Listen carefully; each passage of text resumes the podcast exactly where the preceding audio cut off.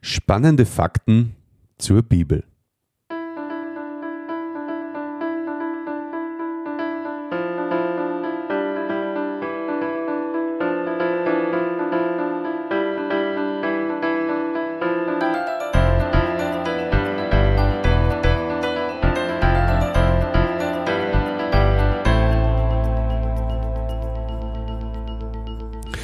Christi und herzlich willkommen. In diesem Kanal geht es um Gottes Wün. Wir reden über biblische Themen und über die Geschichten, die Gott mit Menschen schreibt. Heute habe ich eine Folge für, hm, sagen wir mal, ein bisschen Nerds, weil ähm, mich persönlich, also ich bin jetzt, glaube ich, nicht so der Ober-Nerd, aber mich persönlich hat immer total interessiert, ob denn die Bibel überhaupt wahr ist und woher es kommt und wer es geschrieben hat und so weiter, weil das natürlich die Basis ist für alles, woran ich glaube.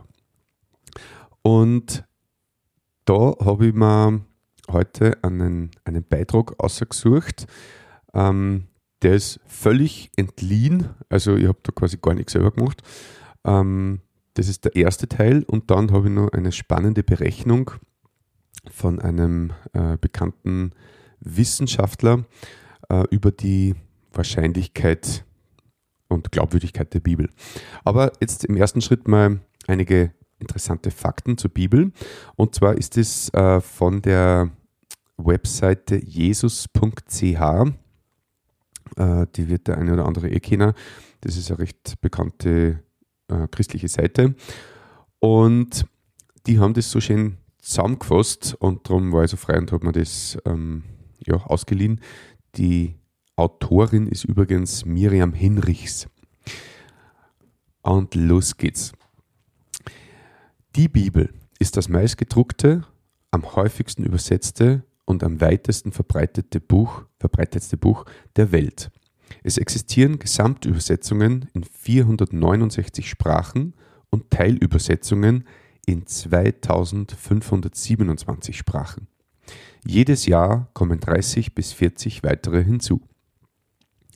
Die Bibel ist nicht nur ein einziges Buch, sondern eine kleine Bibliothek, in welcher sich, sich 66 Einzelbücher mit verschiedenen Literaturgattungen befinden.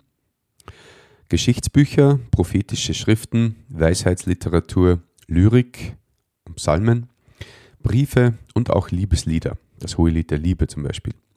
Insgesamt sind es 1189 Kapitel oder 31.176 Verse. Die Bibel wurde von etwa 40 Schreibern verfasst aus verschiedenen Zeitepochen und unterschiedlichen gesellschaftlichen Geschichten. Sie entstand in einem Zeitraum von ca. 1500 Jahren. Das Alte Testament wurde im Zeitraum von ca. 1400 bis ca. 400 vor Christus auf Hebräisch und Aramäisch verfasst. Das Neue Testament wurde zwischen 30 und ca. 95 nach Christus in griechischer Sprache verfasst. Das Alte Testament beginnt mit der Entstehung der Welt. Es beschreibt die Geschichte des Volkes Israel, enthält einen lyrischen Teil und prophetischen Schriften. 3268 Verse der prophetischen Schriften haben sich bereits erfüllt. Das Neue Testament beschreibt das Leben Jesu und das Leben der ersten Christen. Weiter enthält es 21 Briefe an christliche Gemeinden und das Buch Offenbarung, welches den Himmel beschreibt und das Ende der Welt. Vom Neuen Testament sind etwa 5400 griechische Handschriften erhalten. Im Vergleich bei griechischen und lateinischen Klassikern wie Plato, Cicero oder Caesar muss man froh sein, wenn man für ein bestimmtes Werk ein Dutzend Manuskripte hat. Zu den originalen Handschriften des Neuen Testaments kommen außerdem noch etwa 9000 Manuskripte alter Übersetzungen ins Lateinische, Syrische, Koptische, Armenische und Georgische hinzu. Das muss ich noch mal kurz sagen. Man muss sich das mal vorstellen. Vom Neuen Testament sind 5400 griechische Handschriften erhalten. Und im Vergleich zu diesen bekannten ähm, Geschichtsbücher, Cicero, Caesar, Plato und so weiter, sind bestenfalls ein Dutzend erhalten. Also zwölf Stück, bestenfalls. Und das sind aber Werke wo kein Wissenschaftler der Welt anzweifelt, dass diese wirklich von denjenigen stammen, die sie eben ähm, verfasst haben. Also das ist echt unglaublich. 5400 griechische Handschriften. Das heißt, man kann da entsprechend genau äh, vergleichen, was die Unterschiede sind, beziehungsweise ob es überhaupt welche gibt. Und äh, ich habe da eh schon mal eine Folge hochgeladen. Das war ein Vortrag äh, vom Samuel, der über die Tatsache und Glaubwürdigkeit der Bibel gesprochen hat. So, jetzt weiter. Im Jahr 1947, das ist ja gleich die nächste Sensation, fand man in den Höhlen von Qumran eine 7,34 Meter lange Schriftrolle aus dem zweiten Jahrhundert vor Christus. Es war das Buch Jesaja aus der Bibel. Dieser Fund war sensationell, da dieser Text etwa um 1000 Jahre älter war als alle bisher bekannten Jesaja-Texte und ihnen dennoch aufs Haar glich. Kann man sich auch nicht vorstellen. Also 1000 Jahre Zeitunterschied und normal ändert sich die Geschichte schon, wenn man einen was weiter erzählt und der erzählt es dann wieder weiter. Da ist es eigentlich schon anders. Und da sind 1000 Jahre dazwischen und der Fund bestätigt, dass das die gleichen Inhalte sind wie die 1000 Jahre jüngere Version oder die Varianten, die es damals eben gegeben hat. Die Bibel hat wie kein anderes Buch das christliche Abendland geprägt. Auf den zehn Geboten baut unser Rechtsverständnis auf. Das Neue Testament beeinflusst zu großen Teilen unser Menschenbild. Martin Luther schuf mit seiner Bibelübersetzung ins Deutsche die Grundlage für unser heutiges Hochdeutsch. Kein anderes Buch inspirierte so viele Maler, Musiker und Schriftsteller wie die Bibel. Ja, man kann das alles nochmal recherchieren und selber nochmal nachlesen. Da gibt es einen ganzen Haufen Literatur dazu. Aber das mal so als kleinen Überblick und Zusammenfassung. Und dann habe ich eben, wie schon angekündigt, nur einen Artikel von Dr. Werner Gitt. Der hat ähm, als Professor und Direktor die Bundesanstalt in Braunschweig für den Fachbereich Informationstechnologie geleitet bis 2002 und ist ein sehr bekannter Referent und Autor vieler christlicher Bücher. Und der ist überhaupt der heiße Tipp, wenn die Zahlen und Fakten interessieren, weil der hat ganz viel in die Richtung geschrieben, weil er einfach selber Wissenschaftler ist. Und ähm, da gibt es den sogenannten mathematischen Gottesbeweis. Und ich habe da einige Auszüge äh, jetzt, die, ich da vorlesen möchte das ist jetzt der nerdige Teil dieser Folge. Ähm, ich habe es zwar versucht, so einfach wie möglich zu halten und so wenig äh, Zahlen wie möglich zu nennen, aber ein paar sind trotzdem notwendig. Und ja, sehr spannend. Also los geht's. Die Einzigartigkeit der Bibel sucht Ah genau, Entschuldigung, das war die Überschrift. Äh, die Einzigartigkeit der Bibel. Sucht man nach einem markanten Merkmal, das die Bibel von allen anderen, anderen Büchern der Weltgeschichte unterscheidet, dann sind es zweifellos die in Raum und Zeit bereits erfüllten Prophetien. Über 3000 Aussagen haben sich genauso zugetragen, wie sie oft mehrere Jahrhunderte zuvor angekündigt worden waren. Es ist keine einzige Prophetie bekannt, die sich anders erfüllt hat, als sie vorausgesagt war. Damit verfügen wir über eine einzigartige, nee, über ein einzigartiges Kriterium, die Wahrheit der Bibel zu überprüfen. Die Bibel wurde im Verlauf von etwa 3000, ach, ich rede so ein Blödsinn.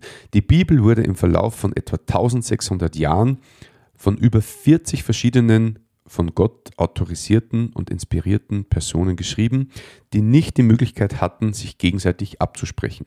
Das einzig Gemeinsame, was sie verband, war der Glaube an den lebendigen Gott und die treibende Kraft des Heiligen Geistes, der sie zum Schreiben der Wahrheit befähigte.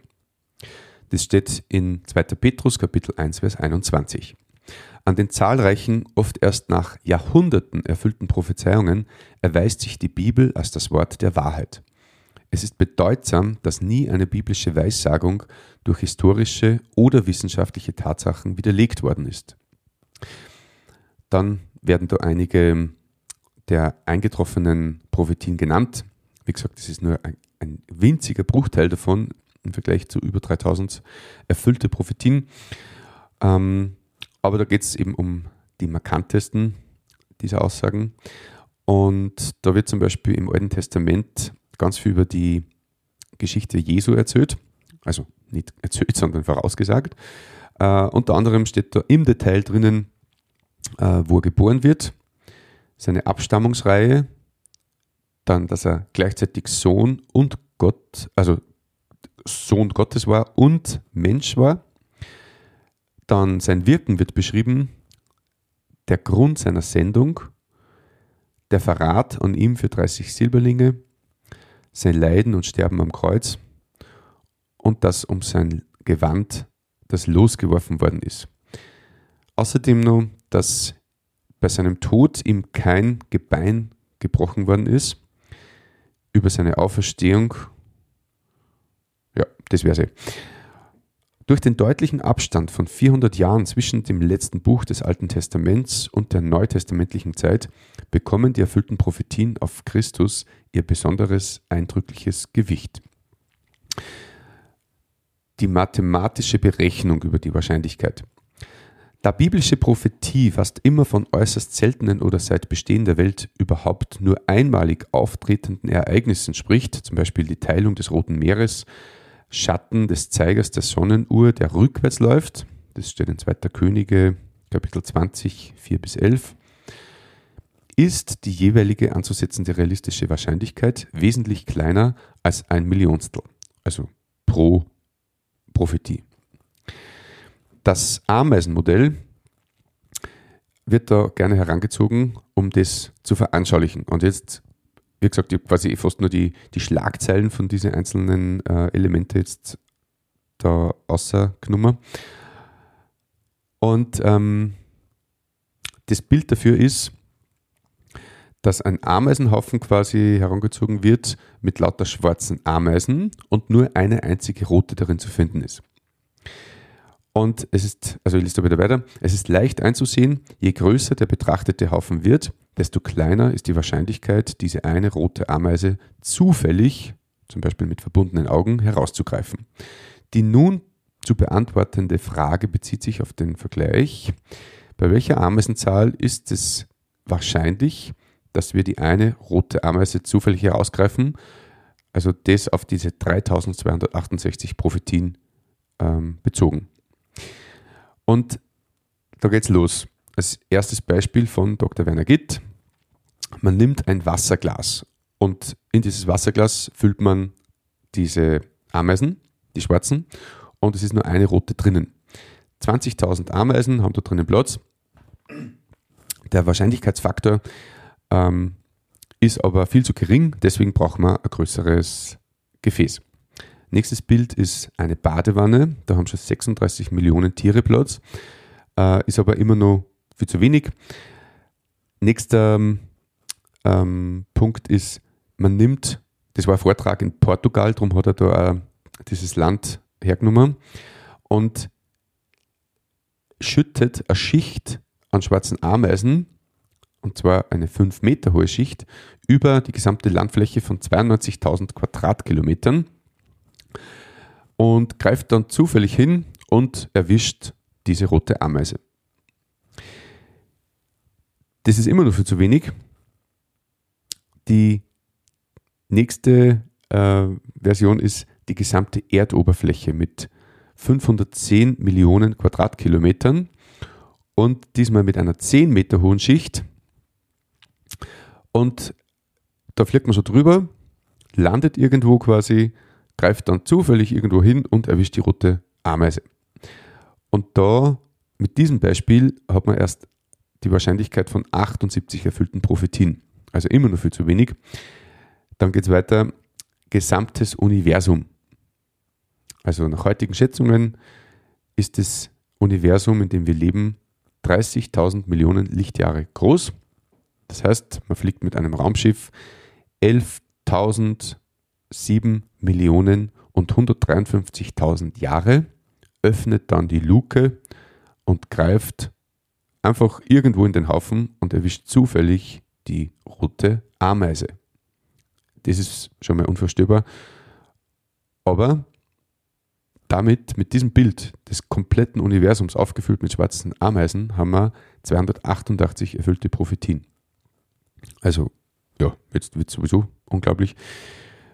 Ähm, Werner Gitt sagt dann, beim Vortrag von ihm hat ein anwesender Besucher einen Vorschlag gemacht, nämlich, dass man so viele Ameisen, na, Blödsinn, man braucht quasi mehrere Universum, äh, Universen, wenn eins nicht ausreicht. Und der Besucher hat gemeint, man bräuchte so viele Universen, wie Ameisen in unserem Universum Platz haben.